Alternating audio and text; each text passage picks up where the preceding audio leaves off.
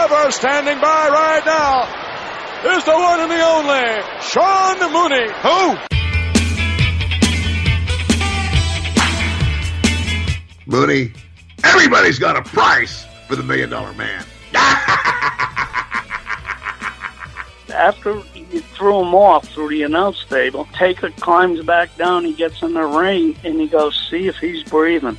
Right before I called 911, I thought she'd fallen asleep. Kind of shook her a little bit to, to wake her up, and she did not respond. I don't go down to my go to my grave testifying or whatever, swearing that Davey was not on drugs. If he was on drugs, the way Bret says, how does I mean how great does that make Davey? Are you laughing, Sean? I get off the track here all the time. Did you just laugh, Sean? If they would do a movie about your life, who would you want to play your part? uh, well, George Clooney, of course. Who else could it be? Attention, Sean Mooney, you scum, you slime, you maggot. If there's no further questions, you're dismissed. Carry on, maggot. Hello, everybody, and welcome to another edition of Prime Time with Sean Mooney. We're coming off uh, uh, an interview with Bill DeMott, which, uh, you know, he's kind of a controversial figure when you talk about training and how uh, people are trained these days in professional wrestling. He's definitely old school, kind of had that drill sergeant reputation, but uh, in his mind, that's, you know, you had to earn it. And uh, just really interesting talk with him also about his career. And then also his big message today, he lost one of his family members to a drunk driver, and that that is, you know, uh, certainly hard enough for someone to uh, have to deal with in life, but uh, he's trying to uh, you know get as much positive out of as, as he can, and he's trying to make uh, people more aware so that uh, other families don't have to go through the incredible grief that he obviously must experience every day of his life. And I really want to thank Bill for coming on. I, have never had a chance really to meet him. he told me that that we almost met in Stamford one time when he was there, and I was it was the place that everybody's watering hole, as we call it, that uh, everybody used to hang out and I guess I was coming out, he was going in, but we never really had a chance to meet. But I, I would love to uh, run into him someday, and uh, we'd still have a lot to talk about. But I really enjoyed my conversation with him this week. Uh, another great one on the way, and this it was a, an episode. It took a long time to get it together. Not that uh, Bobby didn't want to do it, it's just uh, you know getting it all straightened out to where we could actually get on on the lines together. And I bet I met Bobby uh, a long time ago, you know, a few years back here when I was doing some uh, did a, an appearance, and uh, it was that that trip that I took, and uh, with I spent a lot of time with Brutus, uh, now the WWE Hall of Famer, Brutus the Barber Beefcake. But it was just a crazy ass weekend. I don't know how else to describe it. And we had three different stops, and we ended up in Staten Island for this just wild event there. And Scott Hall was there, and he almost got into it with King Kong Bundy, uh, rest his soul. And uh, it was just a, a really wild, wild uh, trip. And uh, the next morning, we're at this place, and we are supposed to do this appearance. I think it was in Allentown where we were, and uh, they were all staying at this hotel too. And we all having breakfast. I got to meet Bobby, but uh, and uh, so we even talked then. I said, you know, we I'd love to have you on the podcast sometime. And then I ran into him. I think it was at WrestleMania, and uh, finally we got it together. But what what a fascinating guy! And you look at him now, and I'm not saying you know that uh, you know that he's different, but he really is. I mean, we think he was a member of the Fantastics, and they were just this you know dreamboat team, tag team, and uh, you know things change. We all change and, uh, you know, Bobby is just fascinating guy. Not only is he fantastic, he's fascinating. And just hearing his stories about what went on and then some of the matches that he had with the Sheepherders, which guys, if, uh, yeah, I know, you know, the, uh, the bushwhackers, but when they were the Sheepherders, they were this nasty, nasty tag team. And and uh, Bobby talks about how they helped put them over. I mean, and, and, get an even bigger audience. So you're going to hear all that coming up. But uh, Really, really awesome. So, what do you say we get to this week's episode with Bobby Fulton? Take a listen. Ding, ding, ding. Well, folks, you know, many WWF fans, and I'm going to refer to it uh, in the WWF version, not WWE. You remember tag teams like the Rockers, you know, that incredible high flying tag team. Uh, others like the Killer Bees, Strike Force, but one tag team that were among those who paved the way for those tag teams I just mentioned to take off in the ring were the Fantastics, the tag team that included Tommy Rogers and our guest this week on Prime Time with Sean Mooney, Bobby Fulton. Bobby, welcome. How are you? Hey, thank you very much. You know, uh, I really appreciate the kind words you said there because you put us in the company of some great tag teams, and I look forward to being a part of your uh, program here. Well, you know, Bobby, it really is true, though. That I mean, uh, you know, back in the day, as we always refer to it, when uh, you know, uh, old school, however, however you want to talk about it, but you know, you had uh, a lot of brawlers that uh, were in the ring, and uh, for you know people to be what they call high flyers, you guys were kind of ahead of your time, and you were also not these guys that were big in stature. I think honestly, you were about five nine. Uh, you certainly uh, built yourself up, right. but but you weren't really, you know, someone you would think at that point in time in the history of professional wrestling as somebody who would be in the ring. Sure, sure, but you got to also think too at the same time. Yeah, you're right. We most of the guys we faced was always uh, bigger than us, taller than us, yeah. as far as that goes. Uh, that's why I think that Tommy and I we excelled so well as a tag team. And why I'm saying it is, Sean, we never looked at each other as individuals, but we mm-hmm. looked at it, at each other as a tag team member in a unit. Therefore, everything that we did in the match was tag team related. You know, it wasn't the idea that I was going out there saying, "Hey, I got to do something to make Bobby Fulton look great," and Tommy Rogers was the same thing. But what can we do to excite the fans to make them remember the Fantastics? Yeah, and, and uh, I think that you're also innovators uh, at that time because Sure, they had tag teams, but mostly what you'd see it was two guys who were basically singles wrestlers who would go in sure. and do their you know uh, do some work and then they come over and tag or and, and but you guys were um, you know among the first really that you know had that timing uh, you worked together it was when you did moves it, it was it was a team effort really and you true. talk about excitement I, what it, it must have been like at that time uh, when you were doing this stuff in front of crowds who had never seen this style of wrestling? Well, you, you you know, you brought up a good point. They had never seen that style of wrestling. They had seen yeah. more of the mat wrestling. Uh, come the beginning of the 80s, it was more of the mat style of wrestling. Even for the folks up in the WWWF, it was a real slow, big man pace yep. of wrestling there uh, and everything. So the people were really captivated. Like you said, we were trying to think of things that hadn't been done that, like I said, would, that would excite the crowd, but also at the same time, Tommy and I could utilize it as a tag team to where we weren't as big in stature as our opponents yeah. and a lot of the wrestlers. We could go in there and stand tall among them and take the fight to them as well. I mean, I think about uh, you know, uh, the Ultimate Warrior and Sting, when they very first started in professional wrestling, they came to Memphis. Their first opponents was Tommy and I. And mm-hmm. uh, of course, we know the legacy that they've left in professional wrestling and stuff like that. We faced teams like the Midnight Express, who was like us in a way. And what I'm saying was was that fast-paced style of wrestling. But right. then later on, we were in matches against a team that that the WWE knew, the WWF knew better as the Bushwhackers, but they were the Sheepherders, and they were right. one of the most vicious tag teams in professional wrestling. And in those matches, we weren't doing any flying really. We were just fighting for our lives. And Sean, at that point, is when before we'd always had the girls, the the girls liked us. But right. once we got into the matches with the Sheepherders, the guys said, "Hey, these guys are willing to fight." A lot of people don't realize it, but we were in the first barbed wire style matches. I mean, mm-hmm. we wrestled 49 nights straight in barbed wire matches wow. against the Sheepherders. And, yeah. and and and then our schedule was about nine times a week in nine different cities, and driving 3,500 miles a week. And uh, those guys, like I said, where they were comic comic relief for the WWF, the WWE as the Bushwhackers. There were no two meaner people or an awesome tag team than Luke and Butch, the uh, New Zealand Sheepherders.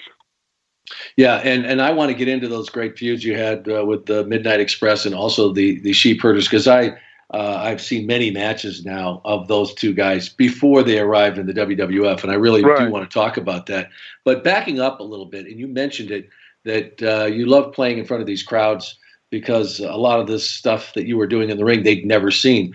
What had they never seen at that point? Because today we see people, you know, flying off the the top, the, top uh, the turnbuckle. That's nothing. Uh, you know, now they're you know coming off balconies. But at the time, what had they Yes. not seen that you guys were doing? Well, that fa- that fast-paced style of wrestling, where there was where where there was uh, just a fast-paced style. It's hard for me to say now because now I've seen the future, and like you said, you almost got to light yourself on fire and dive off the top of one of the major arenas to be different today. Yeah, yeah. But but at that point, at that point, at that point, particular point, just all the different stuff we like, like, uh, you know, uh, I'm I'm trying to think off the top of my head, but just uh, if I can go back and watch the matches, of course, on the WWE Network and stuff like that, and say it's this, this, and this. It's hard for me to just say, but it was the fast-paced tag where a guy would be in the air, I would be tagging Tommy, Tommy would hit him with something. That's what I'm talking about. Where we, it was a lot of combination type moves to where, to where, you know, uh, we we were utilizing our speed, and therefore it's just like, for example, we we we we mon- uh, did a monkey flip, which is was in the corner, and of course now it's nothing. But the guys like Abdullah the Butcher and 450 pound guys, I would jump up and try to monkey flip them, I couldn't. Tommy would jump up on one leg, I would be on another leg, and then we would monkey flip these big guys over, and people Yeah. would just, you know, that we utilized the tag team all the way.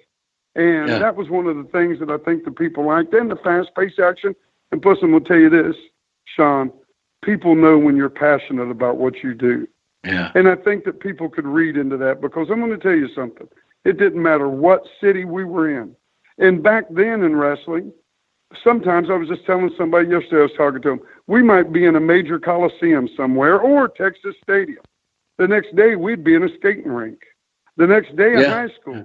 The next day, Yeah. a coliseum. But I'll tell you one thing right now it didn't matter where we were, what the size of the coliseum, the arena, the building, or the cow barn or skating rink we were in, or bingo hall. We gave those people everything we could. And the great thing about it was, Sean, and the reason why I did it, because this was a dream of mine. As a mm-hmm. six year old kid, you could ask me what I wanted to be when I grew up. I told you as a six year old boy growing up in Chillicothe, Ohio, I want to be a professional wrestler. I can't wait. Yeah. And so I think the people could read into the passion of our matches and know we would go out there and that we worked hard when we got in that ring.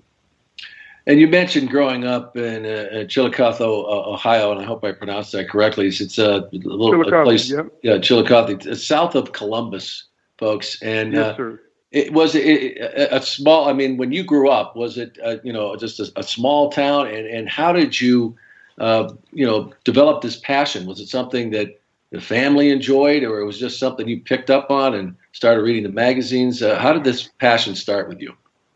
Well, I'll tell you what. I crossed. I walked in front of a television one day, and uh, to be honest with you, Sean, it was a studio. Back then, they did a lot of studio wrestling shows, and it was a Mhm. studio. And you had the commentator, and he was talking almost like bowling. It was like, and now he has them in a top wrist lock. But it seemed like an orchestra to me, and it captivated me. It was the slamming of the body, the the the mat, the pounding and the sound of the mat, the guy announcing, the referee yelling, the guys, the bodies clashing, the fans cheering, and to me it would have been like the Boston Pops or any or the Mormon Tabernacle Choir. It was something that just hooked me there at that point to say, "Man, I want to do that when I grow up. I just can't wait." And and I was hooked then and there, but the thing of it was back then there were territories all over. And in mm-hmm. Ohio, there was a territory up until 1965, basically, that it ran from 1910 to 65 out of Columbus. But a couple of the guys lived in Chillicothe. And about 11 years old, I started setting the ring up for them and stuff like that. But business was a lot different than it is today. They didn't want you in professional wrestling. when I started setting the ring up, they did not want to hear that I wanted to be a professional wrestler because mm-hmm. you were an unwelcome person at that point. They really took care of their business. You know what right. I mean? Yeah, yeah, kayfabe. Um, but I, yeah. obviously, you were persistent, and I, and you had your first match when you were 16. I, I can't. Yes, sir. I mean, how did you talk somebody into letting you do that? Were you training on your own? And and you couldn't well, have been. Uh, a, a, a, how much did you weigh then? I, I, actually, I was about because I wanted to be a wrestler. Right. I was probably about two thirty. Really? Five nine, about two thirty, and this was oh. back in the days yeah. of the thicker wrestler. You, you, yeah. you, before the bodybuilder wrestler. So I was about 230 pounds. I was pretty strong and stout. We didn't have a wrestling program in my high school I went to, but but when we would set that ring up, we knew we had 15 minutes to get in that ring and roll around, and we did uh-huh. that. So uh, you're right. I, there was no schools. There was no prior training. My friend of mine had said that there's somebody going to be having a wrestling event. I got in touch with that person. I asked if I could be a wrestler. I went to the guy I'd set the ring up with. At four, I said, I need to, I need to find out how to get my boots and stuff and trunks. He said, Well, you need that. I said, I got a match on June the 17th. And he could have swallowed his teeth probably if he had dentures. but he was very reluctant about it. He finally gave me the place, which every wrestler from the 40s, 50s, 60s, 70s, 80s, bought, if they bought any kind of boots or trunks or whatever, pretty much came out of Johnstown, Ohio, a company called K&H. So I ordered uh-huh. that, and I went to Clarksburg, West Virginia, and uh, I had my first match. And uh, as a matter of fact, me and another guy had never been trained. Sean, we got out into the ring, and I thought the match lasted about 30 minutes, but it was a battle and a struggle. And everybody came out of the dressing room and pulled me and him apart because they thought we were going to kill each other. so it was a shoot, huh? oh, it was a. I was black and blue from head to toe. and and listen, sir, I got paid five dollars for that night. I signed about four autographs, and I was on my way. You were hooked. I was on my way. Yeah, that's that's great. That's a great story, and uh, and, and it, it, it went up from there. Uh, but uh, at yes, the sir. time, though, you, you, mentioned these these territories. Did you start working right away? I mean, it sounded like that's all you were. You, you went to work and that was it. Uh, did, did you? Well, what ha- what? Go. I'm sorry. Go ahead. No, I was to say, what did it did it uh, take off, or was it a long process for you to start getting you know regular work, or what happened? Well, here's what happened. I was I was 16 years old and I started wrestling on these events while I was still in high school. So yeah. I would be a big bad heel on Friday, Saturday, and Sunday night, and on Monday morning I was back in the classroom. Because my dad said, son, I want you to graduate high school. You need that diploma. I said, uh-huh. Dad, I'll get that diploma. I'm going to do that. Well, in the meantime, I wrestled on a card for a gentleman by the name of Flying Fred Curry, whose father was Wild Bull Curry. Uh-huh. And uh, then I started wrestling with them. And then all of a sudden, I went to the WWWF TV tapings that were in Allentown and Hamburg. Mm-hmm. And you can go on YouTube and watch my match. I'm about 18 years old wrestling on a couple of those matches there, and I would look big and burly there, as a matter of fact. And what I would do, I would wrestle on the weekends, or I would go there and do whatever I could until I graduated. And when I graduated, as soon as I graduated, Sean, I left home and started my journey as a professional wrestler. Huh. Were you uh, athletic as a kid? Because uh, you know a lot of those moves that you you and uh, and Tommy, uh, you know, kind of became your signature.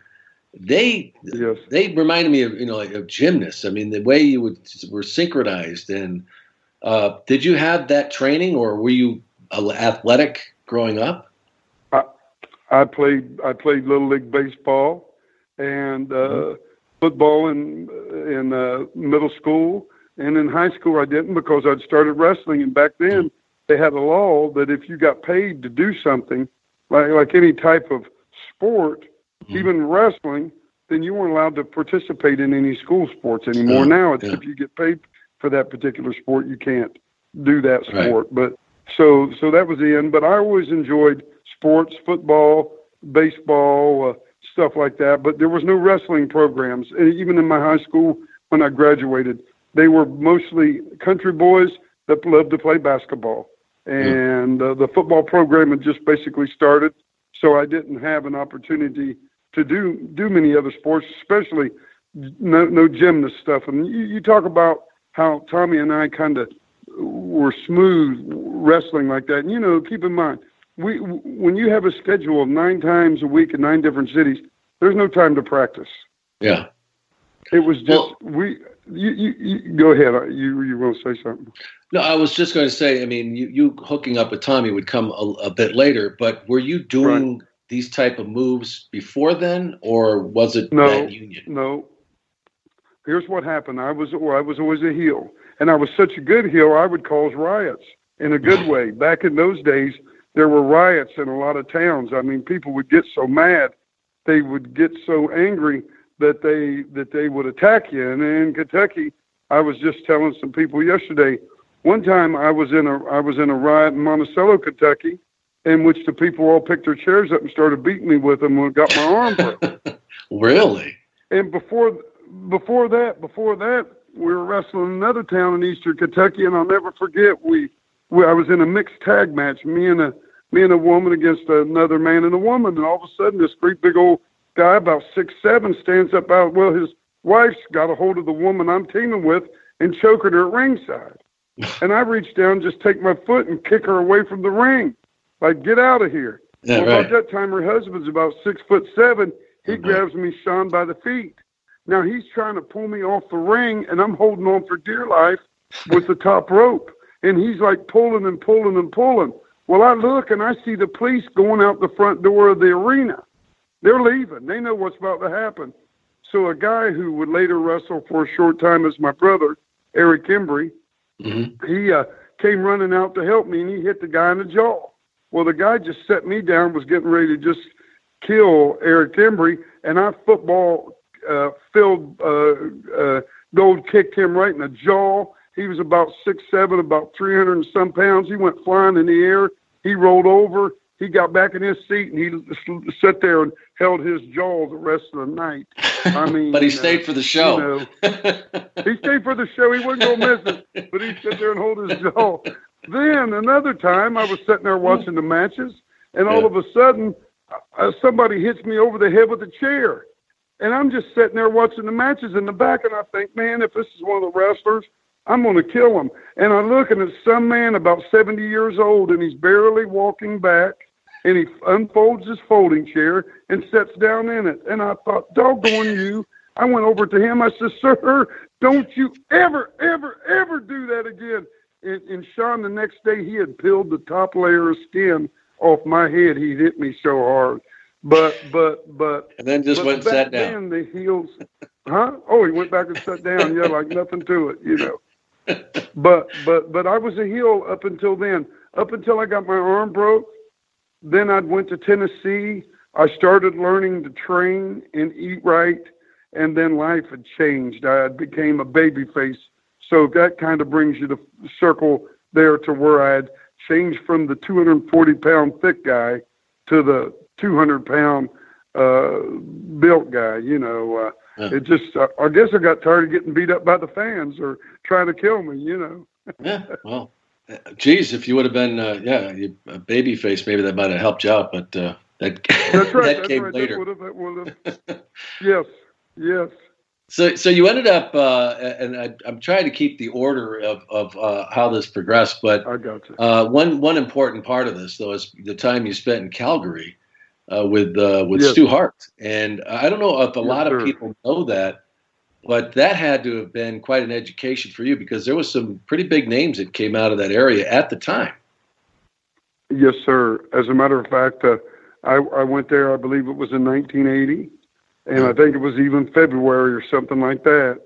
And I there was a young uh, Bret Hart breaking into the business. Of course, a young Dynamite Kid, uh, Jim Neidhart, and uh, of course, you know Owen Hart was running Yeah. around the dressing room. He was about 10 or 11 years old, but it was just an unbelievable place to learn there, Sean. Oh, I imagine, and uh, also I think you'd have to include. I think Davey Boy Smith was around that time, and um, Well, he know. came after me. I didn't meet him there.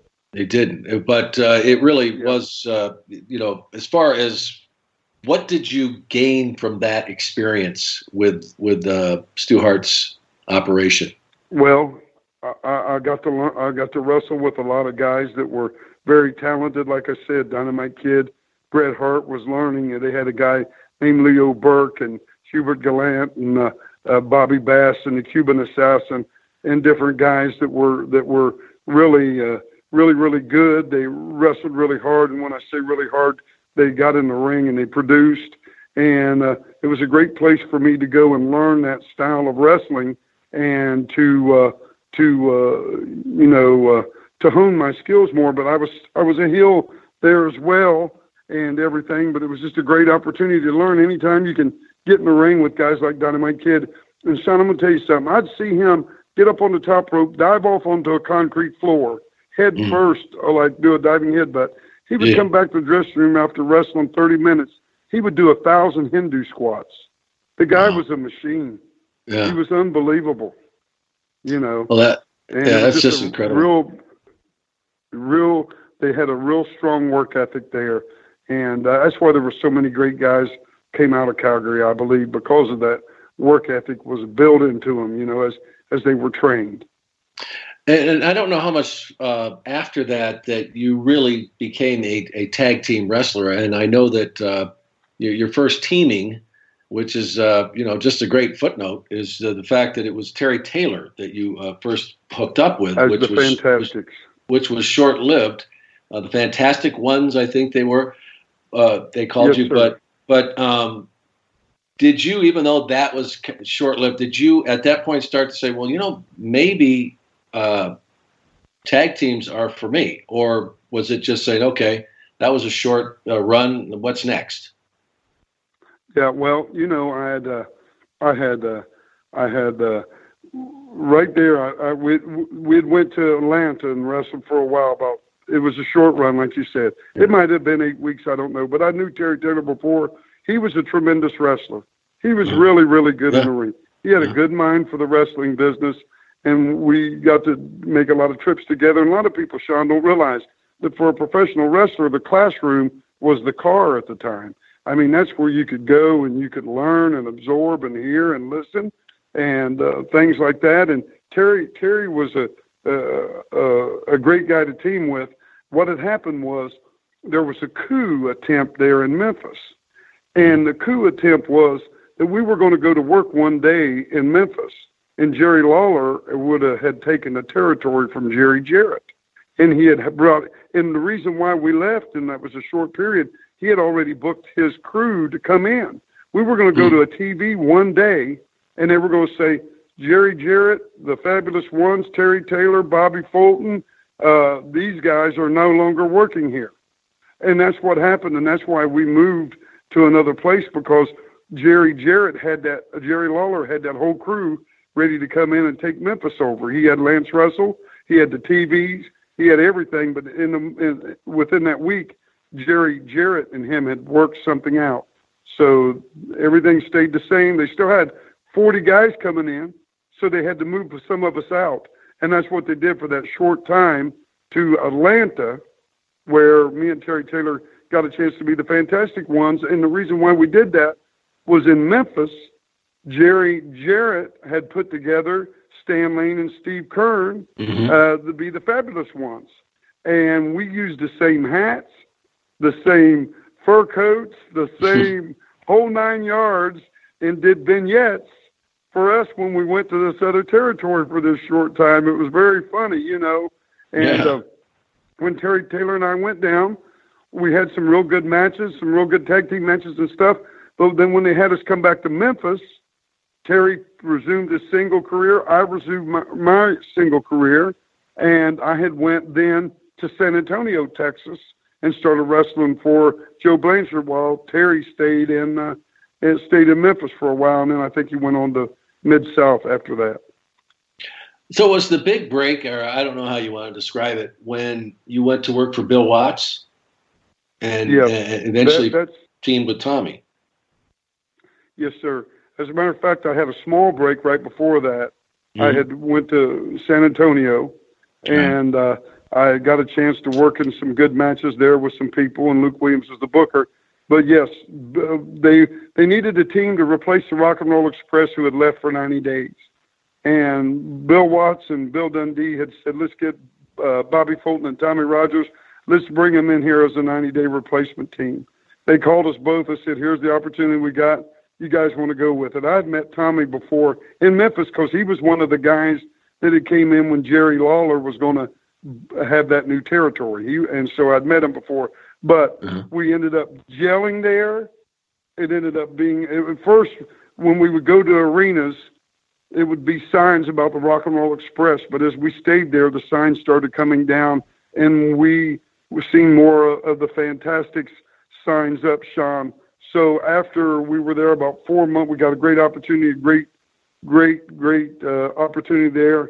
We were going to leave about six months later or something like that. We went to World Class Wrestling with the Von Erichs, and that's where it really, really exploded even more so than in even in the mid South. We finally started getting over there, and uh, we uh, got over to Dallas, and things were really, really good for us. So uh, when you were initially in the ring, got in the ring with Tommy, was it something that was immediate, uh, or was it something that you guys just developed? I mean, a lot of times you'll see they'll put people together, and it just never happened. They could have, you know, you could look at them and say, "God, they're going to make You're a right. great team," and they just don't for whatever reason. What was it about Tommy? I, I you know, he, he, he was a great. You talked about athleticism. Uh-huh. He's a great athlete, and uh, he was phenomenal in the ring, and uh, and we just jailed on the on, I, on my strong points that I had, and he had strong points. And like I told you, not one time ever, not one time ever did he say, "This is about me. I want to look good." And not one night ever I said, "This is about me." Bobby Fulton wants to look good. Right there from the get go, when we first got there to to Mid South Wrestling, and as a matter of fact, we had bought Terry Taylor because Terry Taylor was there. Terry still had the tuxes that me and him had before. He bought Tommy Rogers bought the stuff off him. We just jailed, and it, and it's hard, Sean, to explain, but it, it is uh, it was just it was magical. Can I say yeah. magical? Oh, absolutely. It's magical. and, and uh, it's, when did you really though? Is, is, is you may have felt it, uh, but when did you really feel when when you saw the crowd reaction and like you said that just how they were, you know, this was growing uh, that you you kind of looked at each other and said, "Man, we got something going on here." I you you know what I I I think I it's such uh, uh, and I'll, and I'll tell you this those th- times are such a whirlwind. It's hard mm-hmm. to catch your breath really? and even say anything. Yeah. It's just like a constant, constant thing. And it's like Jim Cornette said when we would go to the ring in Dallas. If people watch those old uh, tapings and stuff, they would almost strip our clothes off of us I mean, they had those guys, uh, the security guards, and it was a struggle to get to the ring, which is a good thing. Yeah. And I mean, we we had got over that strong and stuff like that, but but oftentimes, Sean, it's not until you get through go through that that you can look back and go, "Wow, yeah. man, I can't believe that. I just can't believe all this stuff that's going on. You're, you know, it's it's it's just such an an unbelievable ride at yeah. the time, you know, and and you just don't have you don't really have a time you don't really have time to just step back and go, man, I can't believe how this is. I mean, you know it, but until you get through it, do you go, boy, that that was really special. But I knew it was magical from the beginning. I yeah. knew it was. I'd been a student of wrestling since I was a little kid, and I knew something just jailed. And and there was a connection with the fans and that's the thing missing today in professional wrestling is the connection to the fans. And it's just like any sport, anywhere or anything. Unless you connect with your audience, you're not able to get through. And we were able to get through to our audience, whether it was in an arena or whether it was on television. Mm. I, I just want to say this real quick. At the t- time, and I'm not getting ahead of myself, I hope not, they were doing some WCW tapings in Orlando at MGM. Mm-hmm. And the fans that would come to the tapings at the MGM's studios were not wrestling fans. They were just coming from getting out of the sun in an air conditioned yeah. arena watching yeah. a taping of wrestling. Well, a lot of people don't know it or not, but uh, they had a guy called Wildcat Willie. He was over on a trampoline off behind the cameras. So a lot of times when the crowd was cheering and jumping up and down, it wasn't because the wrestling that was going on at MGM Studio for World for WCW. It was Wildcat Willie was doing flips. I I So never heard the that before. Yeah, the, it was Wildcat Willie doing flips on the trampoline. The rest, it wasn't the reaction from the wrestlers, but the director and the producer came up to us after a day, one day of tapings. He said, "You know what?" He said, "When when you guys are in the ring here, he said we don't have to have Wildcat Willie jump at all." Now that's said, the ultimate you guys are able to connect.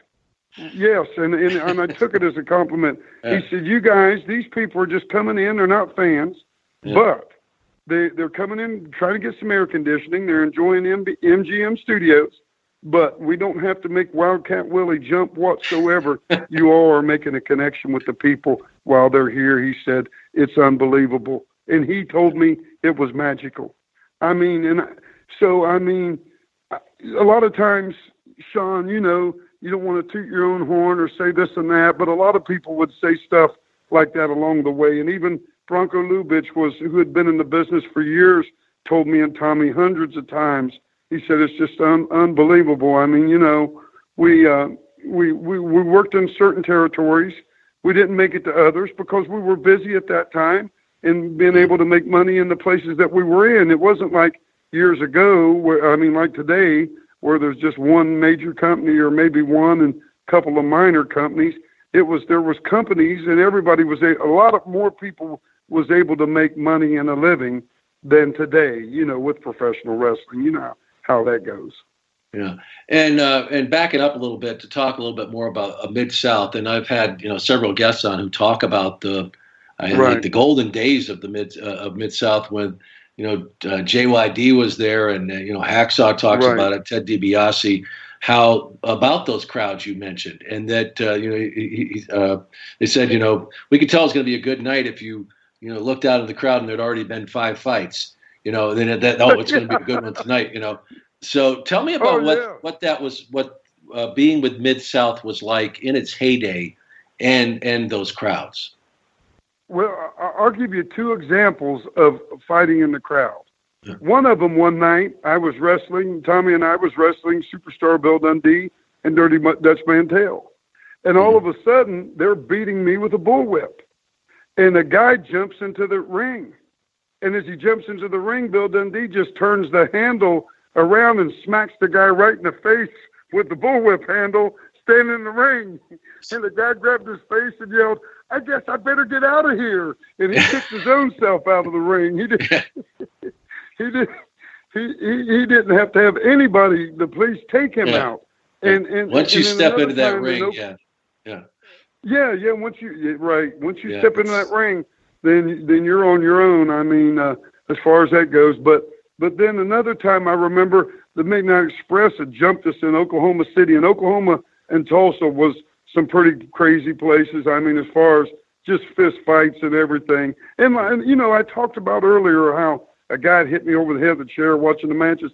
This stuff happened, and a lot of people didn't don't realize it when they see the product of of today, and then you tell them about this stuff that used to happen. That's how emotional people used to get, and everything. But another time, I remember the Midnight Express beat beat me up, beat me up. They threw me through the ropes as I'm flying through the ropes. These big cowboys are jumping over top of me into the ring, going to kill the Midnight Express. I mean, it was just that rough. And, and another time I'll never forget, I was in Houston, Texas, and it was the Sam Houston Coliseum, and there was a guy at the top of the building, and I don't know why we were watching him, but he took off running all the way down the aisle. He ran all the way down the aisle, all the way down, running fast, running fast up the steps of the ring. he got met by Hercules Hernandez, who he just wished he would yeah. wouldn't have met. But uh, Big things. mistake. I, I, I'll give you another example. Hacksaw Jim Duggan was one of the most popular wrestlers there, right? Yeah. Me, me and him and Tommy, we were in La Roger in a little Datsun 280Z. I think it was Tommy's, and we, we couldn't move because the crowd had surrounded us in La Ranger, uh, not La Ranger, but somewhere down in uh, down down in uh, Louisiana.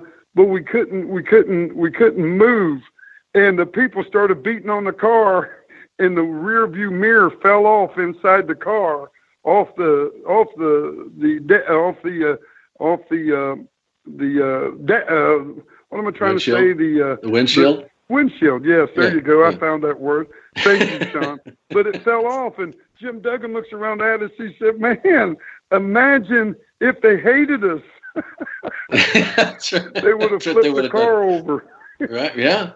Well, I know he told me many You know. a story about how crazy. I mean, that they basically had riot police in the building, and they'd be back in the. You know, you ready to go to the ring? Okay, ready to go, and everybody would come out and literally fight your way to the ring, and then fight your way back.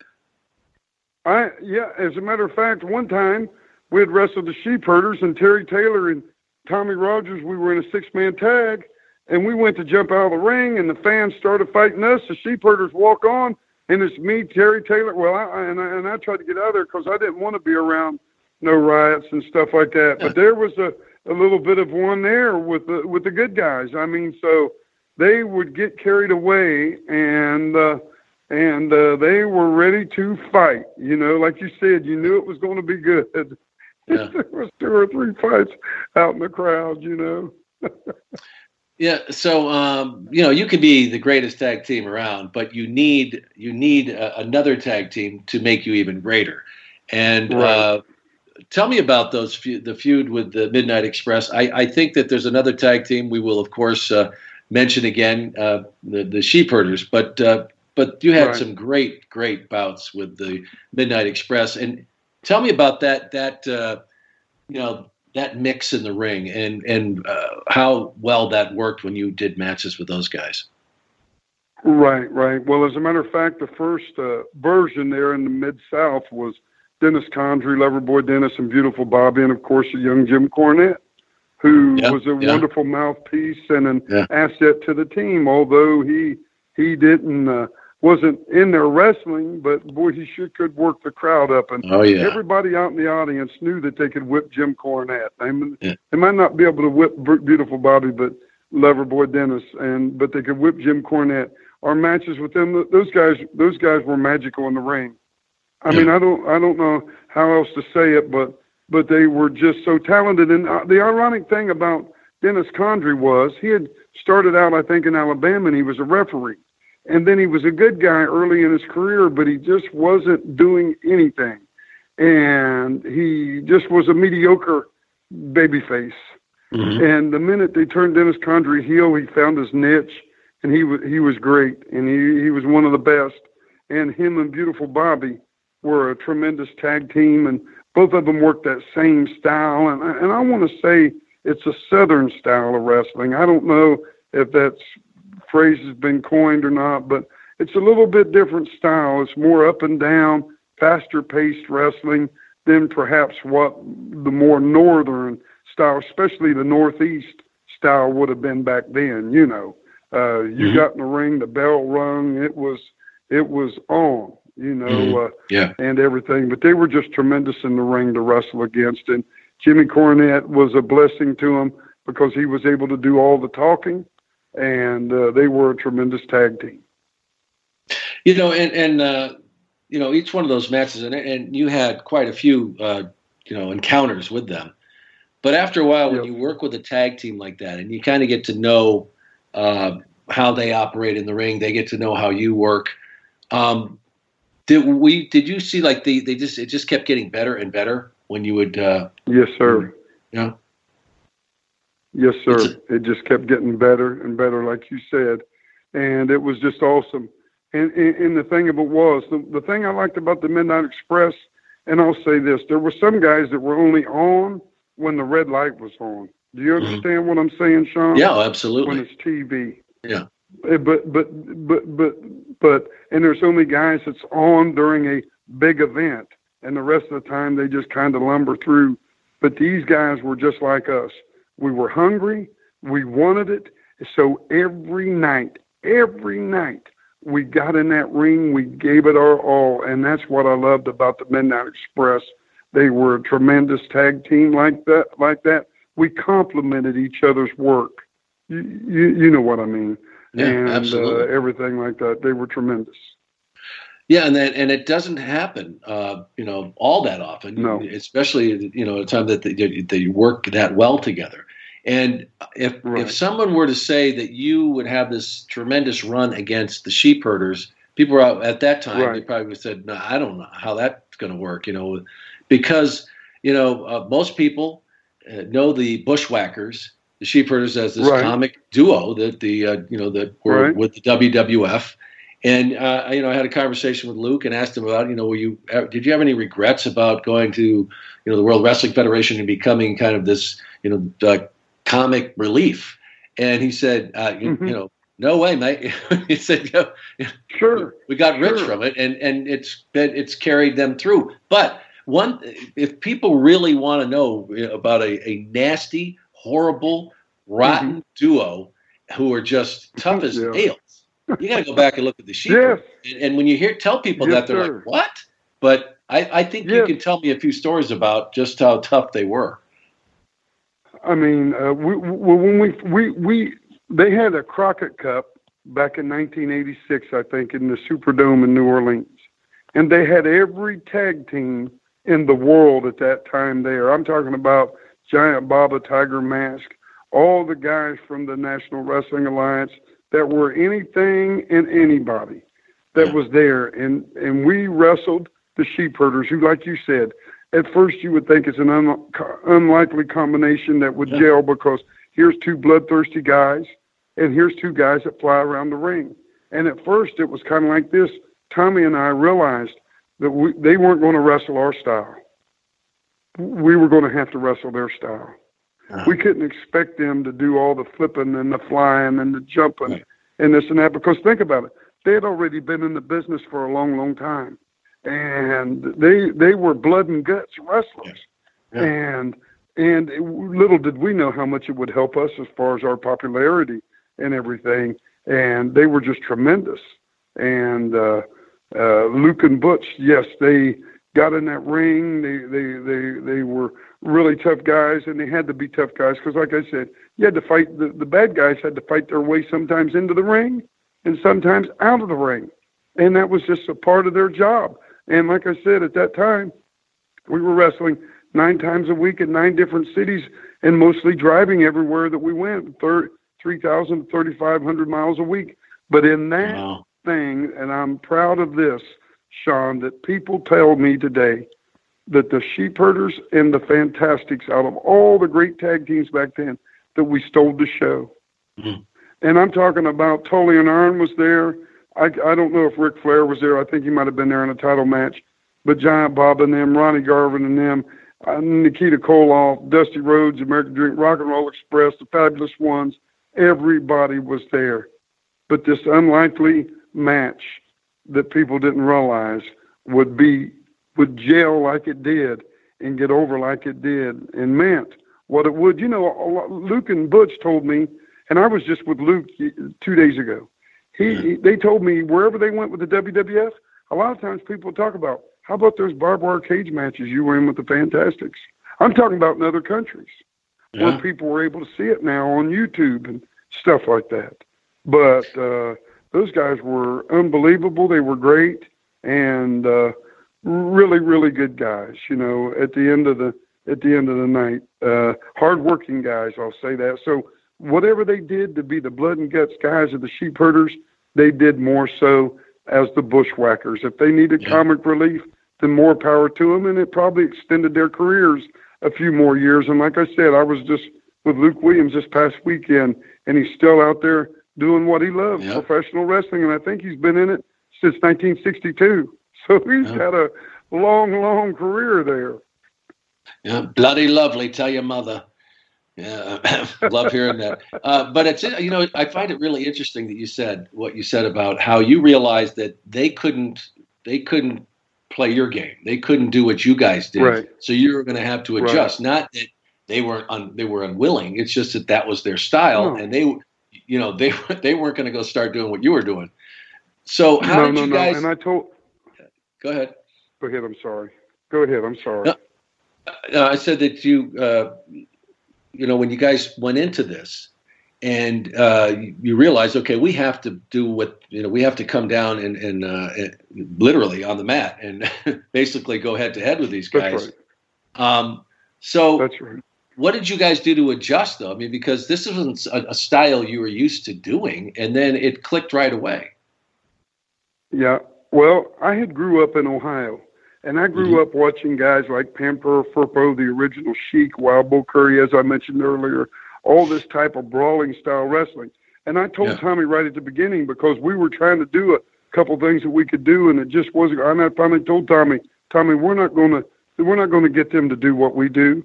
And it's not like you said, it's not a knock to them, but it wasn't their style. I said, but what we're going to have to do is go their style.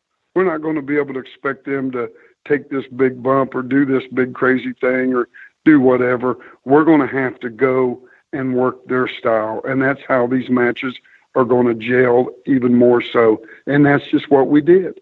Uh, we we decided more or less on our own that to listen, number one, and to to do what we needed to do. And one of it was we couldn't count on doing any any uh, you know uh, much stuff flying through the air and things. It just wasn't going to happen. But like I said, I grew up watching all the blood and guts matches of all these other guys as a kid, and uh, I, that's exactly what we did. We were prepared to do, and that's exactly what we did. I'll never forget uh, during that time I had bloody wrestling trunks all over my place because you know I'd get home, I'd have to grab some more trunks, jump in the car, and drive, and just keep on going and keep on going until you just it was just your head and body was uh, like hamburger, raw hamburger, and uh, but you know what, Sean? I'll tell you one thing right now.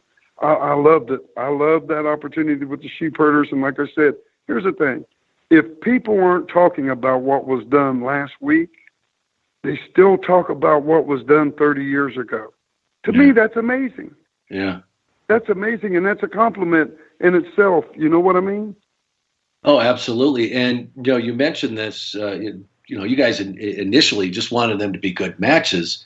Uh, Yeah. When did you realize how it was helping your career? Because here you were, these pretty boys, uh, basically Yeah. that you know didn't get your hands dirty or you know didn't see any juice, and then suddenly you're, you're these two brawlers that are like, "Hey, you guys want to go? Let's do it." Well, so when when did you realize right. that Well- how that was changing the way people viewed you in the ring? Well, at the beginning, we would play music. We'd go around the ring and kiss all the girls, and mostly Uh-huh. girl girls would cheer us on, and it was and and it was we had most of the females in the audience. But then, as we went on with these matches, the guys started siding with us. I mean, you know, think about it. It's easy for a man to side with a guy like Hacksaw Jim Duggan, tough guy. You know what I'm saying? I'm gonna come down there and I'm gonna do this. But you got two guys that your girlfriend or wife's yelling for, Yeah. cheering on. Yeah. And you're thinking, yeah, yeah, I could whip his, Yeah. you know, this and that and everything. And they're going, nah, they ain't nothing but a couple, like you said, pretty boys. Oh, they ain't going to fight nobody.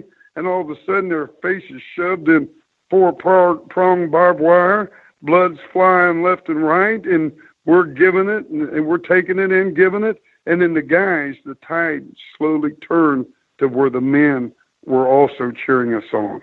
So that's Yeah. where we seen that. We were able to reach that. Now they'd call that that demographic. At the beginning, it was the demographic of the women that was was anywhere from uh, teenagers to 30 years old or 35 that they marketed us to to draw. You know, now we've got all of those women and now their boyfriends and husbands and men that are saying, Yeah. man, those guys are fighters, which was really smart on the promoter's aspect of the booking because before where we were just uh, had the the girls attraction, of course, and Jerry Jarrett had told me many times you have to have uh, on your on your roster you have to have all different types of people to draw all different kinds to the wrestling match. Well, now you, you got the guys that were drawing the women. Now they're able to draw the guys. They're able to get the guys behind them, and I think ends up being an asset for the wrestling company. Yeah. Well, I encourage anybody to, uh, you know, you, you, got a chance, check out uh, some of these matches between uh, the Fantastics and, and the Sheepherders. They're really, it was, they're fun. I actually watched a couple uh, this past week because I knew we were going to be talking, but uh, and and I'm a I'm a huge fan of, of the Bushwhackers, but uh, knowing yes, sir. their history, uh, going you know that I always had such respect for those guys because you know I knew where they came from, and uh, right. and you know and, and I couldn't have been could not have been happier for them for the success that they had, and, and like you said, it's it's extended their their careers. But people really should know sure. Uh, what those two were made of because uh, and you helped them right. you helped them get there. So um, that that that was that is a match you uh, some of the matches you should definitely check out. Um, one one uh, person you mentioned earlier, and I, I, wanted to talk about because I think he played a big role in your career uh, along the way is is Jim Cornette. And uh, how did that yes. how did that first meeting happen? And and how did uh, what kind of an influence did he have on you and the relationship that you guys have had over the years? Well, Jim Cornette was a photographer in Louisville, Kentucky, and his mother Thelma would sell pictures for Miss Christine Jarrett, Jerry Jarrett's mother. Mm-hmm. And I would come to Louisville working for Jarrett Promotions, and I started talking to Jim Cornette, and I, and as a matter of fact, I would ride with him and his mother from Louisville to Evansville on Wednesdays, and we would stop at a little fish place in Clarksville, Indiana, and I we, we would talk along the way. And back then, we were supposed to be kayfabe, and we took care of the business, or the business never going to take care of you. And I mean, right. I never, we never really said anything, but Miss Christine always told me that Jimmy was dangerously smart, that he didn't know when not to talk to the in front of the fans, you know, and this like that. But I I told Jimmy one day, Sean, I said, Jimmy, you know, we were riding and his mother Thelma was driving. I said, you're you're you're not going to be a wrestler, but you're you're going to be a manager you, you're going to do stuff in the professional wrestling business. You're going to be a booker. And I just kind of, I kind of more or less told him things that I thought that he was going to do. And Sean, he's cussed me. And I mean, now if anybody knows Jim Cornette, he can cuss even he more than that guy in the Christmas story. you know, he knows if you get a good cussing from Jim Cornette, then you get a good cussing, you know. Yeah. And said, Bobby Fulton, you marked me then, and everything you told me I would do, I have done. And uh, but me and him have been good friends throughout all the years, and we both love wrestling equally the same.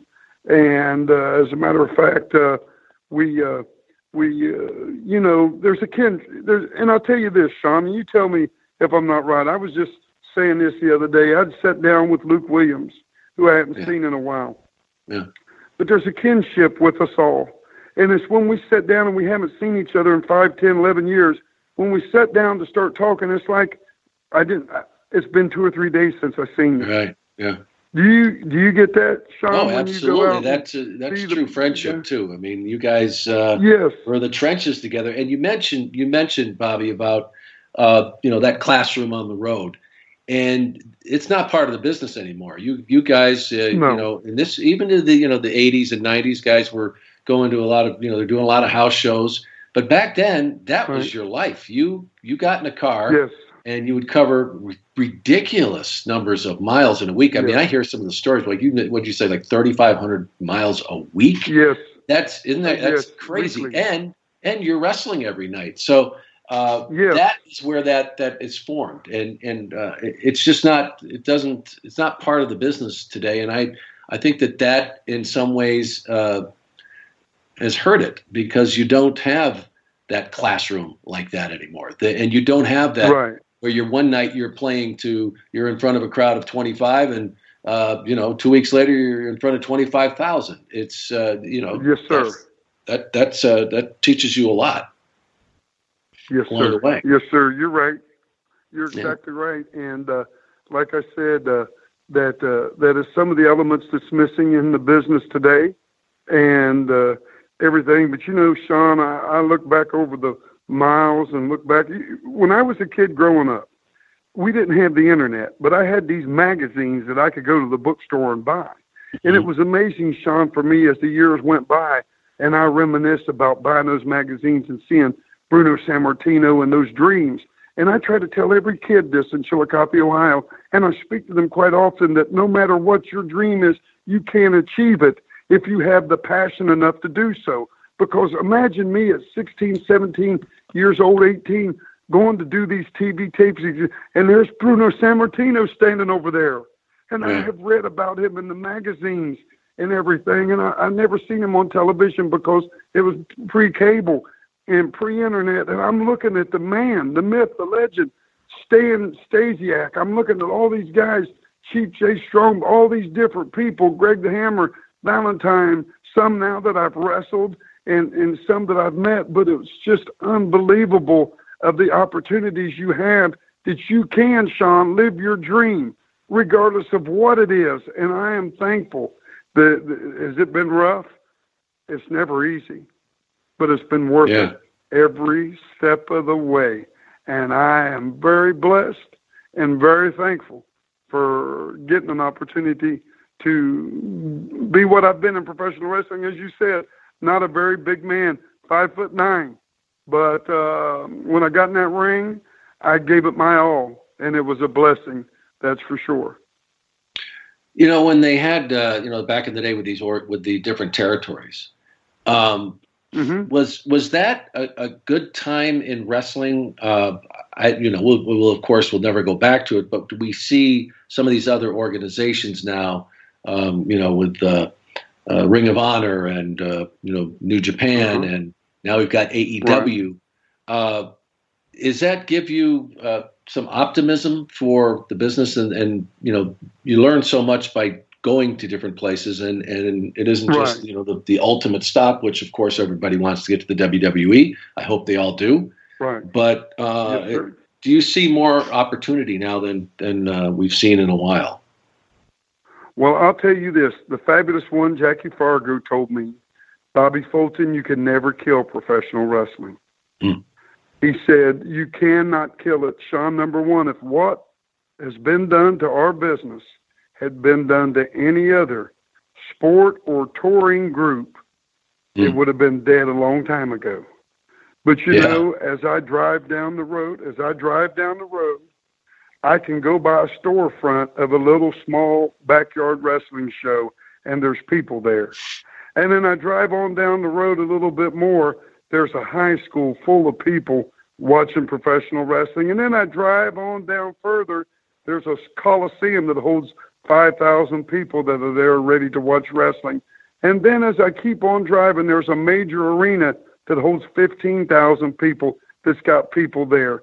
I worried I worried in the 90s that wrestling might die. But when I see all that like you talked about all the different things and stuff like that, it's never going to die. It is mm. alive and it's prosperous. Yes, it will cycle. Things will get better and I'll tell you what I've learned is that this when the WWE's doing big business, all the people at the bottom do big business. But when that cycle starts to drop, we I noticed that down below it drops first.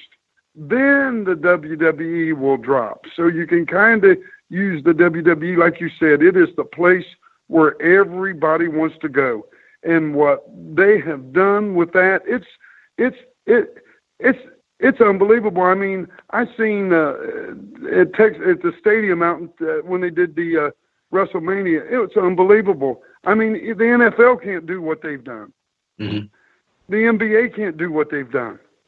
It's amazing what they've done on that level. But like you said, with the other, with the ROHs, the AEW, and stuff like that, wrestling is alive and well. The only concern I have about professional wrestling, and I'm going to be point blank and tell you the truth, I don't like all these wrestling schools. And I don't like all these wrestling schools, and I wish there was a moratorium or some way to stop them.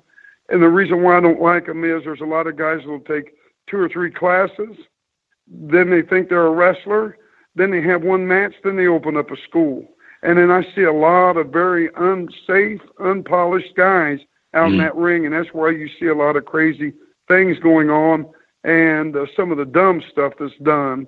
And they don't really truly respect the wrestling business because they didn't have to go through the steps that we did to get in it.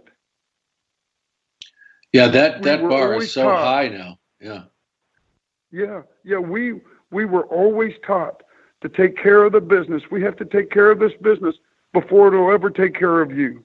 Mm. And that is lost, and that is lost. And one thing that happened was in the 80s when the territories started shutting down, a lot of the guys that lost their jobs that worked in the territories started opening up schools. Now, they taught a good product, but mm. now it's such a watered down version. It's like me drinking a cola, but I pour half of it out and fill it with a bunch of water, and finally, you don't see the darkness in it anymore. It's just a clear, milky looking bottle, and that's what these wrestling schools have become.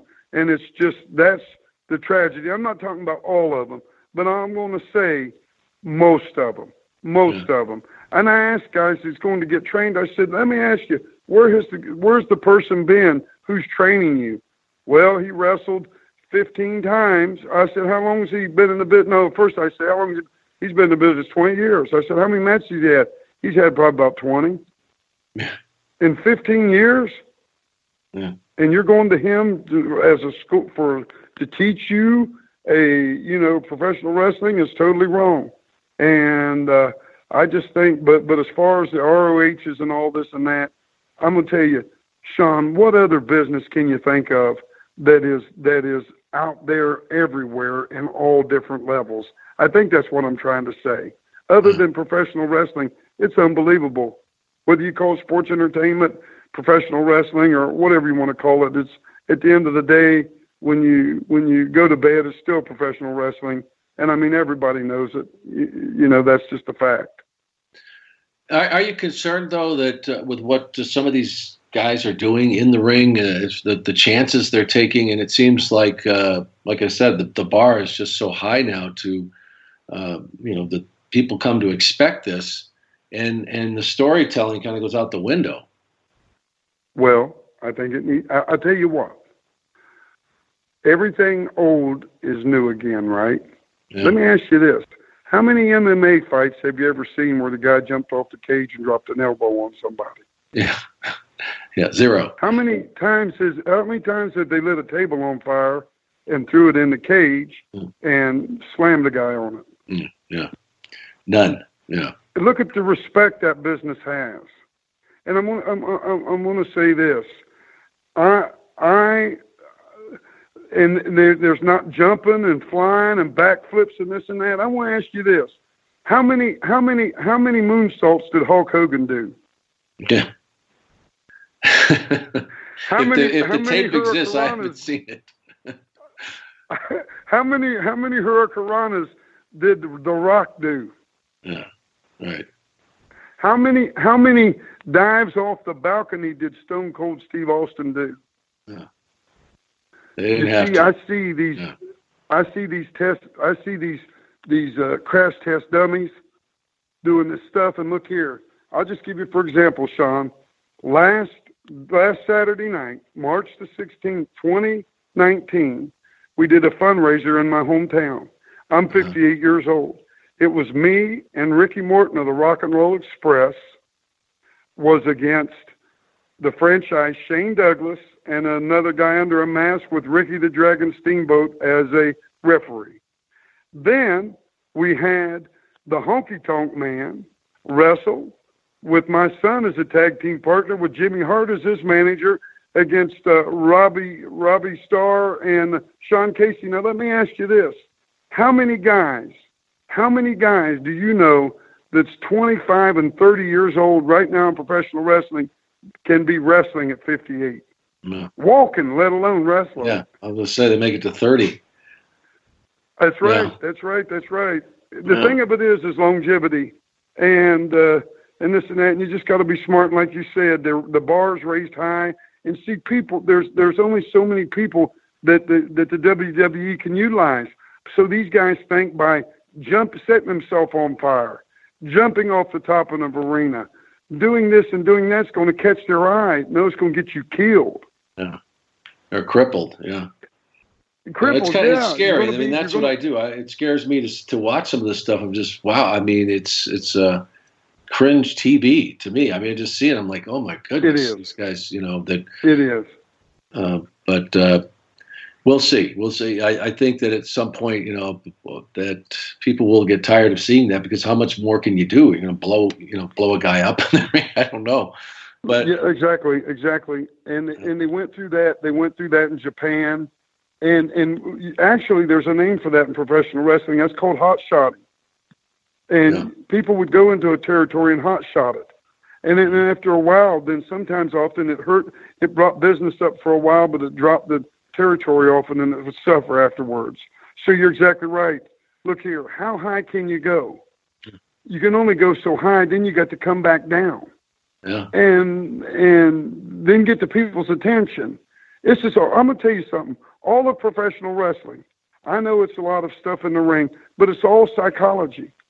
And the yeah. ideal of psychology is to be able to read your crowd, to be able to read your crowd, to not only be able to read your crowd, but to buy into what you're selling. Just yeah. like any good salesman. If you have a pencil that has no lead in it, but this person's wanting lead in it, you're going to sell them that pencil one way or another so that they'll say, you know what? I didn't need that lead, but what I'm saying is this the whole nuts and bolts of the professional wrestling is people buying into the pay per view or coming to the live show and buying your merchandise and making a connection with the crowd so that they want to come because, you know, I'm 58 years old. I got a chance to see the Big Red Machine out of Cincinnati. Pete Rose, mm-hmm. Johnny Bench, Tony Perez, all those guys. That was my team. I think that's what's missing in professional wrestling today, where they go, you know what, that's my guy. Yeah. And we had that for years in professional wrestling, whether and even up into Hulk Hogan or Stone Cold Steve Austin, when the greatest one of the greatest heels of all times, Vince McMahon was the biggest heel everybody wanted to see killed in in that yeah. feud. You know, I mean, you think about it, people could relate with Stone Cold Steve Austin. They need someone that they can connect to. And if you have that, then you have a gold mine. If you don't have that, then you're just spinning your wheels, you know, as far as that goes. Yeah. Well, you could have the greatest gimmick in the world if you don't have the right guy to, to do it. It's not going to happen, and that's what we saw. That's uh, exactly right. What we saw with Stone Cold, The Rock, you know, and you mentioned these things of, you know, all they had to do. I mean, Hulk put his hand up to his ear. Uh, uh Rock raising raising his eyebrow. I mean, that's all they had to do. They have to exactly jump right. off. They have to flip off anything or uh, do something crazy. Um, one one thing you have to be proud of uh, along the way, and I'm sure there are many accomplishments, but um, you're you're credited with what you made an appearance on Raw back in '97, and along with uh-huh. with Tommy, uh, to yeah. Uh, and really and helped kind of uh, uh, kick off, uh, launch the light heavyweight division that they would have with the WWE. I don't know if going into that that was the premise of that, but um, looking back, I, I I hope you're I hope you're proud of that because you do. Many people talk about that that you were you were there and helped uh, make that happen. Thank you, sir, so much. As a matter of fact, uh, in '97, Jim Cornette had called and he said, "Bobby, we're wanting to launch this light heavyweight division. Would you and Tommy mind coming up here, being on Raw, so that Vince could take a look at smaller guys and just prove to him, you know, that uh, we could get something going?" And and and I'm tickled to death that people talk about that in particular. Sean, like I said, it's a great big stage, uh, yeah. Raw or you know uh, SmackDown and and everything. But uh, and people still mention uh, about us appearing there. I mean, it's it, it, it's the major league. It's the go-to business. It's like I heard Dusty Rhodes and people say, or somebody said they don't call it wrestling. It's WWE, and that is what. But but but going back to that we I knew going in that they, that's what they wanted to do, and I was more than happy to do that and to be that much part of the professional wrestling to help that along because you see so many great light heavyweights in professional wrestling, and oftentimes everybody's great big giant guys and stuff like that, but there's room for everybody in it, and I mean. You talk about guys like Rey Mysterio Jr. and yeah, all yeah. these other great uh, light heavyweights that are just uh, unbelievable in the ring. And I mean, they're still going, and more power to them. I'm I'm proud of them. Yeah, and they're so much fun to watch as as you guys were. Yes. Uh, you know, and uh, and Bobby, I can't believe that, like you just said, you were just in the ring. Uh, you you've been at it a, a long time, Uh, what what has been the secret to do that? I mean, have you always just been really good about taking care of yourself, or uh, how have you been able to do it? Well, I'll tell you what, I, I've been blessed to, to, to have taken care of myself somewhat. I'm 58. Yeah. I can't And, believe you know, you've gotten the ring. thing. Sean, this is the deal. I used to be great nine times a week, but now I'm great about once a month. and I can, I can, and I mean, you know what's funny is the crowd comes, and here's the deal: we did a fundraiser for the baseball team, right? The crowd Yeah. comes because Grandpa brings grandkids Yep. to say, "These are who I watched." Yeah. And like I uh, said, you're we right. had a big, big crowd there, and we still were able to get in there and do enough to where the magic's still there.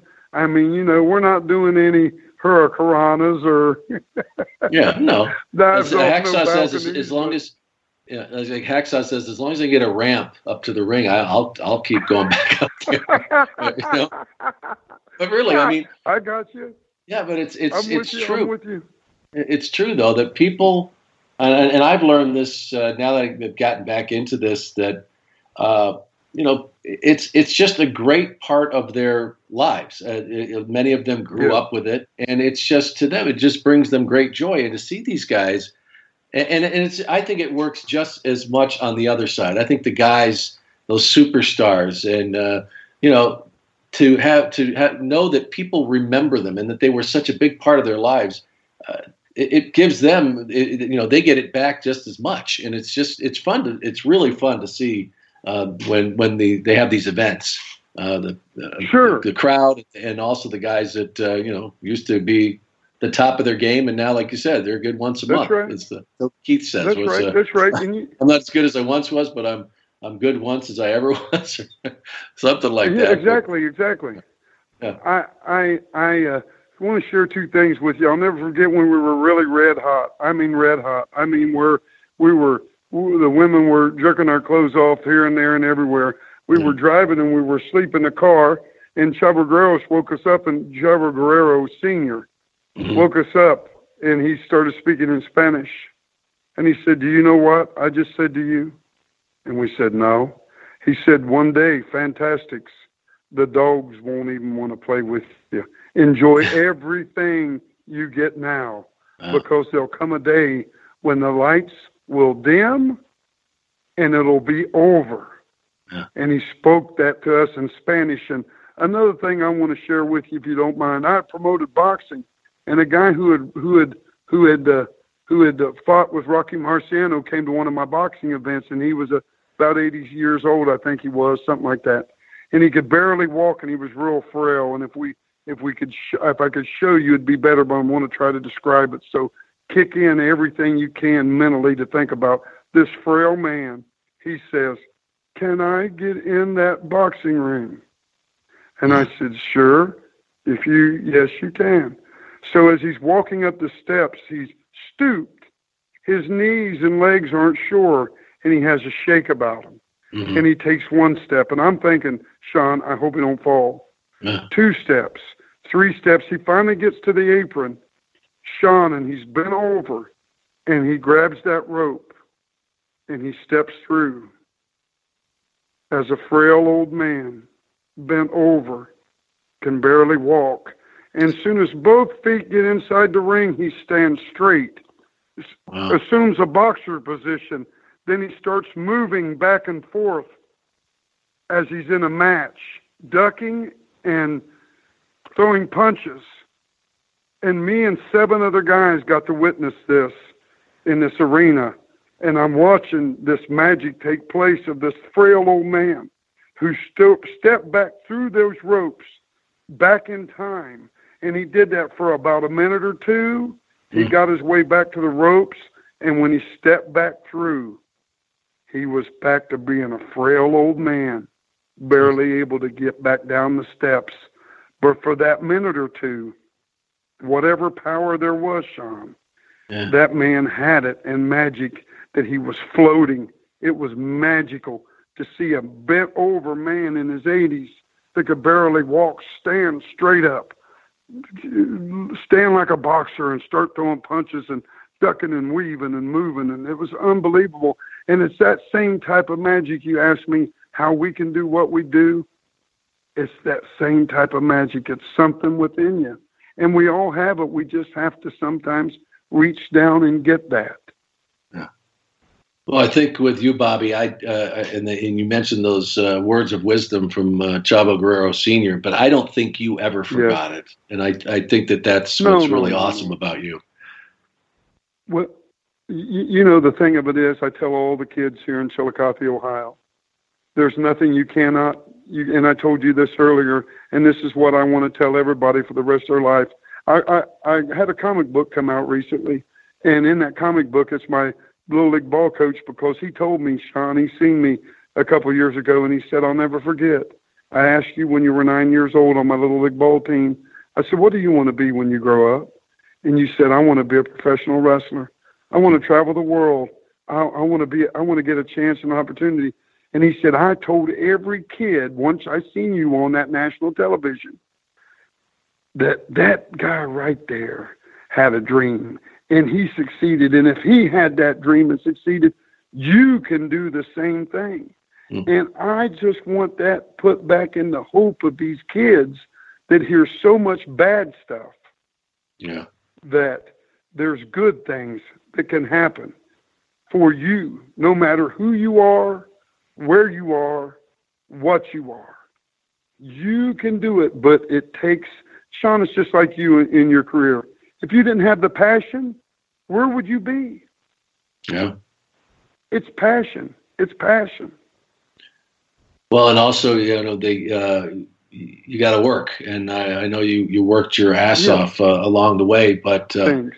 Uh, I think you know today, uh, you know, and I, I I I know there are exceptions, but I think that we kind of have this, uh, you know, things get a little tough, and and people just uh, it's too hard, and uh, you know, Yes. one thing about every guest uh, that I've had on on this podcast, they're they're such inspirational stories, and it's beyond professional wrestling. Uh, and it took, you know, as Right. as I started doing these, and I was saying, man, you know, sure, it's about professional wrestling, and everybody loves to hear the, the stories. But I hope the one message that really comes through is just how these people are so passionate about what they did. They they entered a business that's got to be one of the toughest in the world. There's no, there's very few other uh, things I can think of uh, to that you can succeed in without just not taking no for an answer ever, ever. Uh, getting up when you're going Mhm. to get knocked down a hundred times, and uh, every one of them is an inspirational story. And I hope that besides hearing great stories about a wonderful industry, they also, when they're done listening, they're inspired that hey, you know what, that guy came from nothing. And people everywhere he went, they said, "What are you crazy? You can't be a professional wrestler." Can you imagine the first time you tell most people that I'm going to be a professional wrestler, the look you get, and even people who love you, Yes, you know, they're going to say, "Oh, Yes. That's that's awesome." But you know what? I'm, I, you know, and uh, so that's what's been really wonderful about this whole journey. And uh, you know, you're certainly no exception. You're like somebody who said, "No, this there's no other option for me. There's no there's no fail here." and I wish right. more people got That's that right. message, kids today, and that and I will have more more hope in uh, in, in the future because uh, that's that's what you need. And, and there is opportunity out sir. there. It's out there. It's still out there. You just got to be willing to work for it. That's exactly right. All these guys that's that's wrestling on the and like you said, it's just not to do. I tell people if, if you want to, if, if it's a wrestler, if it's a football player, if it's a mechanic, if it's a whatever, if you have the passion, then go for it. Do it, and if you do it, you do it to the best of your ability. And when you feel like quitting, that that's enough. That is not enough because I taught my son this, Jaron. And I'll just say this real quick, if you don't mind, Sean. My son Jaron just talked uh, talked to me last night. He had won all county and all conference team in basketball in North Carolina, and he told me he said, "Dad, in freshman, I didn't even get to play." He hmm. said, "But I went and I told him, Sean. I said, son, if you'll go two hours before practice and two hours after practice, then you'll get better. Then you'll get better." And Sean, I'm going to tell you something. He worked diligently two hours before, two hours after. He ate, drank, and slept it. And he uses that to tell people that hey, it wasn't something natural for me. I had to work for, but I got it. Mm. And I commend him because listen, I told him you go two hours before. Now he could have said, Well, forget that, Dad, or you go two hours after. I ain't gonna do that, Dad. But mm. he did it. Not only did he hear it, but then he done it. And that's what we have to do is fulfill what you know what's set before us. We have to be willing to reach across the table to get it instead of saying, "Could you hand that to me?" Yeah. And that is part of it. You know, I'll never forget being in Louisiana, and and the referee Jerry Usher said, "You ain't never gonna make it." Mm. And I said, "Why?" He said, "You're too you're too nice of a guy." Mm. And I mean, it just kind of crushed me. But I just thought, you know, he just said, you know, and, and, and a lot of people don't realize wrestling's a dog eat dog business. Oh, it's yeah. a shark business, and it's tough, man. You get ate up and spit out. But the thing of it is, it's like you said, if you persevere, and if you have the passion, then there's nothing, nothing that you cannot do. And I'm and I mean that to everybody. And I like what you said that that's hope what that's what people gets out of this, not just about the professional wrestling and the stories and the behind the scenes and the stuff that went on, but it's the ideal that if you've got the passion to succeed, you can do it. Don't wait for someone to give it to you. Get hungry enough to reach out and get it and then fight for it, and it'll be well worth it at the end. I can attest to that at 58 years old and very thankful for everything that God's blessed me with. Yeah, and you, you sure have had a, a great run, a lot ahead. And uh, tell me about what you're you're doing with. Uh, I know you got uh, an organization, and then also you, you just mentioned this great event. I, I was when you're telling me about it, I'm like thinking, boy, I would have loved to have been there. You got all these guys Yeah, but, yeah, uh, we- raising money for uh, charity, and what else you got going on? Yeah, we're doing stuff like that. We're working a lot with uh, with uh, schools and things, and we're trying to get back to the community. I mean, uh, we're we're trying to get a message out to these kids not to choose drugs, but to choose something else in life. I mean, it's an epidemic everywhere, Sean, and we're we're we're trying to do that. We're raising like like like this past Saturday night was for the baseball team. I figure like this: if we can help a baseball team raise money, get some kids off the streets and gives them something good to do. Get them around some good people. Teach them some work ethic as far as showing up, being uh, punctual about showing up at practice. Not only that, but getting in that game and working hard. And I'm doing stuff like that. And of course, like I seen you down at the WrestleCade event and uh, the other the other event that I was with you with New Orleans. We're doing things like that, and just just uh, trying to still be uh, to produce good things in this life. Not have a sad story, but have a blessed story that yes, you can. And I'm thankful that I am able to. You know, I have to chuckle thinking back though when we first met, and uh, I, I I think you're going to remember, but it was kind of a, a crazy trip, and I can't remember uh, exactly where you uh, came along in the legs of this thing. And we started like in New Jersey, and we went to Staten Island, and um, Yes. and then and then Allentown, and it was uh, just I, it was kind of surreal. And I remember all of us Yes. sitting around a table having breakfast. I think the next morning with Wendi Richter Yeah, you're right. And and right. uh, Brutus. Brutus Beefcake was there, and it was uh, it was just it was a crazy trip. But I was really glad that I got a chance to meet you. Yes, sir. Me too. And like I said, uh, uh, you've contributed tremendously to professional wrestling. I'm glad you're doing your program that you're doing now and your success. And I met your son. Uh, I think Yeah. in uh, I think it was in New Orleans. Uh, was it New Orleans that I met him? yeah, I can't remember yeah, at exactly. WrestleMania last year. I yeah, think it was. At yeah. that at that particular time in New Orleans, I had double pneumonia, and I just uh, fe- I felt so lousy. But like I said, uh, I'm still uh, still uh, uh, just thankful that I can get in the ring and roll around, and I can. And at 58, that's that's special.